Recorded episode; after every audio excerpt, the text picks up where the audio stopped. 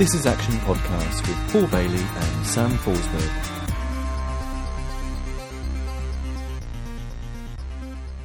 Hi, Paul. I was asked to to do a book review recently, and um, was quite excited about the idea because I had been talking about a book that has really had a lot of importance for me um, over the last few years, and, and I get really excited whenever I start talking about it or thinking about it. Which book's this then? It's called Crucial Conversations, and uh, it's written by a team of experts who've done decades of research with thousands and thousands of individuals um, into really into sort of personal uh, and and organisational success, and um, it's about those really difficult conversations that we sometimes have to have um, that we tend not to handle very well.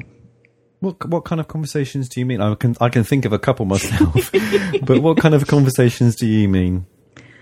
Well, some of the ones that that have kind of come um, come up in talking to, to people recently are things like um, somebody having a, a parent who um, is aging and, and is still driving, but perhaps the there are some concerns over the safety of their continued driving Okay.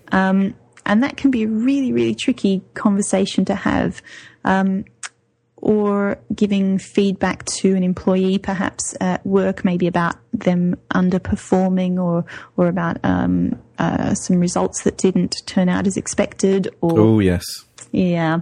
Um, or even having a conversation with a partner or a child or a friend about um, uh, something that keeps coming up as a bit of an issue, a, a recurring problem. Okay. Oh, that's good. Uh, yeah, I can. I was um, thinking along the same sort of lines. Um, when I was uh, back in the good old days working in an office, um, I had a, a member of staff who had a personal hygiene problem, um, and it's um, it's something that d- doesn't happen very often. But when it does happen, it's incredibly distracting. Um, And it, quite often, what will end up happening is everybody's talking about it behind their back, but nobody dare say a word to that person because, like you say, it's a very difficult conversation to have with somebody. So, what what did, what did you think of the book anyway? I love the book. It's my my version of it. My copy of it has um, pencil underlinings and things all throughout it because I, I tend to dip in and dip out um, when I when I need to check up on something or perhaps improve how I'm I'm handling something or, or even prepare for a conversation that I know is coming up that's going to be difficult. And um, what it really does is it helps us to understand why we sometimes end up making things worse when we're having these difficult conversations or these uncomfortable conversa- conversations and and helps us to really start putting techniques in place and, and thinking about things in a way that not only can lead to really really positive outcomes and, and make you know ensure that the conversations are very effective but also actually make them a lot less uncomfortable we make them actually much easier to have both for both parties involved Okay, so let, let's use my scenario then. In that case of um, of uh, my my work colleague or team member um, is a little bit stinky. how how should I approach that conversation with that person? What do I need to do to prepare, or you know, it, uh, assuming that this is something that isn't just suddenly thrown at me and I have to deal with it straight away. So I'm going to have a little bit of time to actually think about it and possibly plan what I'm going to do. How uh, what do I, what's what's the what's the uh, the idea behind it? What do I need to do?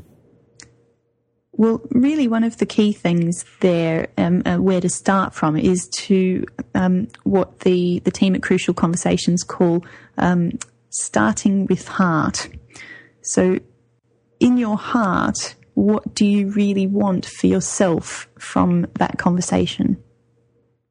Okay, I, I want him to take it take it on board that I'm telling him in all good faith, and I want him to um, sort something out about it. But basically, I don't want to.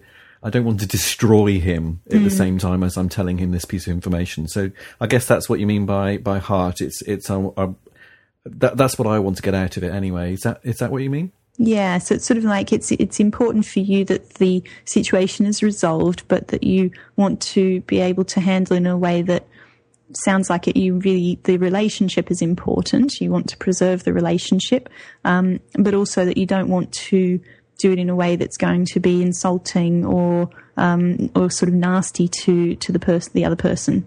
Okay, cool. All right. Well, I've got that covered. I'm I'm safe on that one. All right, excellent.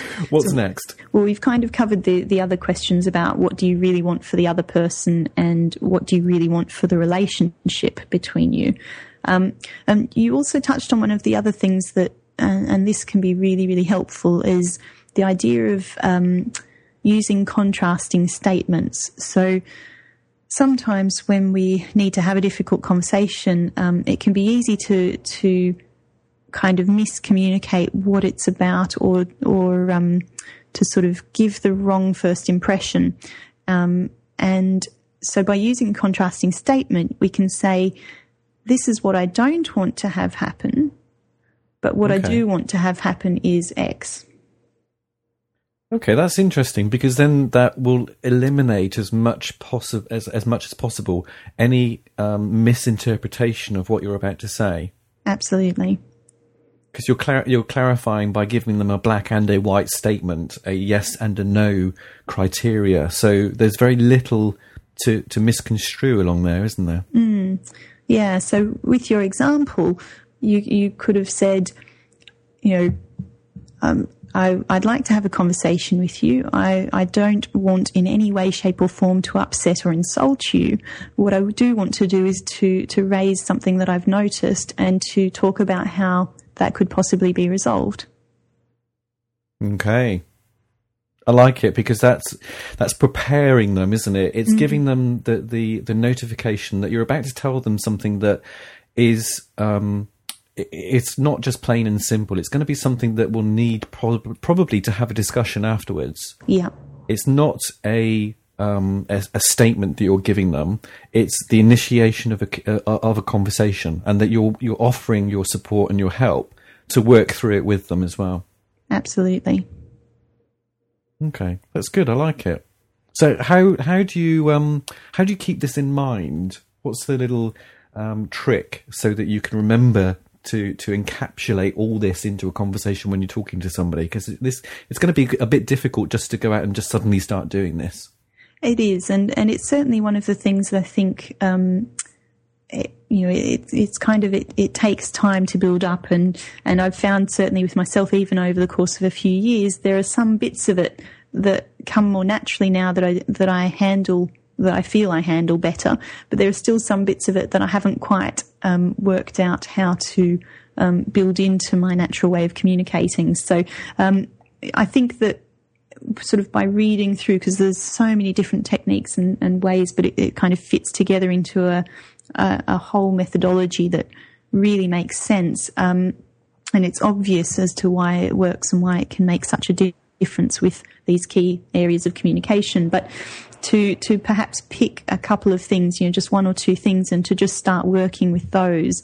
Um, so I, I love starting with heart because a it's it's a great starting point, but it can also help if you don't have time to prepare. So, for example, sometimes we just you know, all of a sudden a, a, crucial conversation just almost erupts over our heads and, and we're sort of smack bang in the middle of it. Yeah. And um, particularly if, even if you start a conversation that you've prepared, prepared for and you notice that emotions are starting to get really kind of engaged, the, the kind of tension levels and, and whatever are starting to rise, then that can be a good signal to watch out for too. And, and really, you know, just take a, a kind of a breath for a second and think, okay, so what do I really want to have happen from this conversation? You know, what is my ultimate aim? Because sometimes when, when the, you know, the heat is turned up and the battle kicks in, then it can be about winning or about getting your point across and, and you lose sight of the fact that actually there's something that's more important at the heart of it. And when you yes. know what that is, when you can remind yourself of what that is, then it really helps to,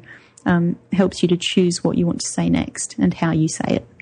Yeah, that's really interesting actually that you should say that because as you, as you were talking, I was thinking it's not it's not that you need to get this this single sentence or this phrase out of your mouth because that's not really what's what's the uh, the, the topic of conversation there.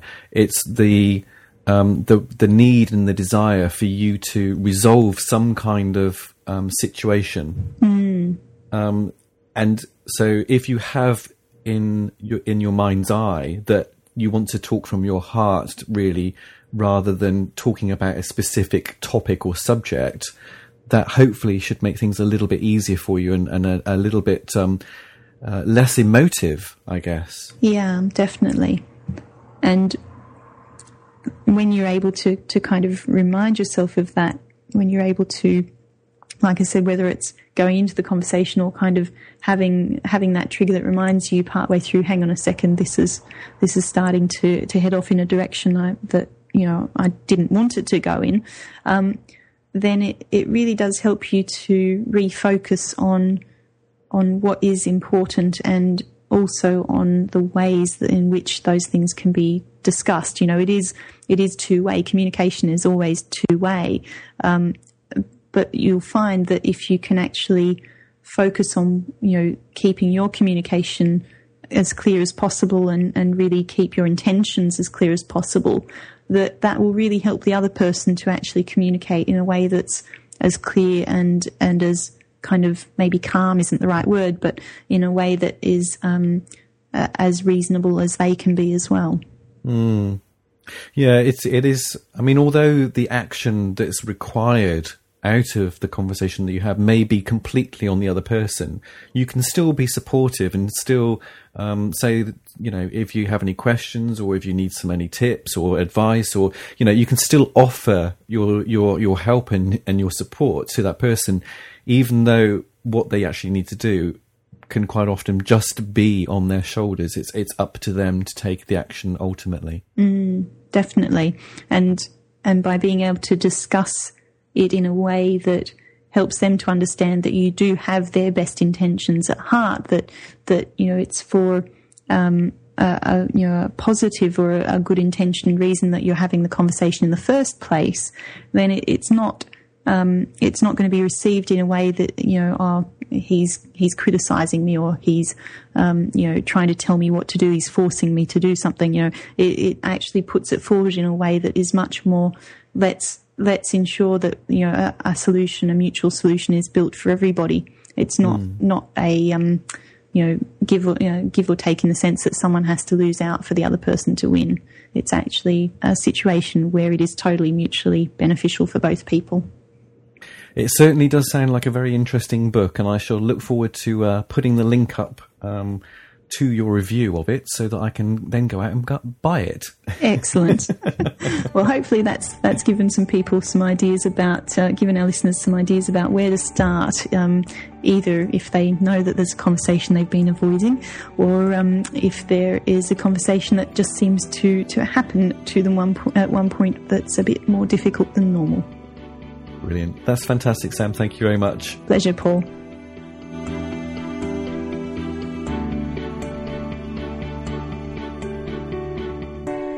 So, just to summarize for our listeners, when starting or preparing for a crucial conversation, it can be really important to actually start from heart. Start from a place that um, really is aware of what you really want from your, for yourself from the conversation. What do you really want for the other person or, or people involved? And what do you really want for the relationship? Because when you can get clear about those intentions, then the, the conversation will flow in a much better way. Also, a great tool to use when you, you're finding that it might be hard to get started in the first place is to use a contrasting statement. So explain sort of briefly in one sentence what you don't want to have happen, um, and then follow it up by explaining what you do want to have happen because sometimes um, you need to, to get really clear about your intentions for a conversation to put the person at ease to help them feel comfortable um, and uh, just allow the conversation to progress from there. So give it a go when the when you're next faced with a conversation that's a little bit more difficult and enjoy.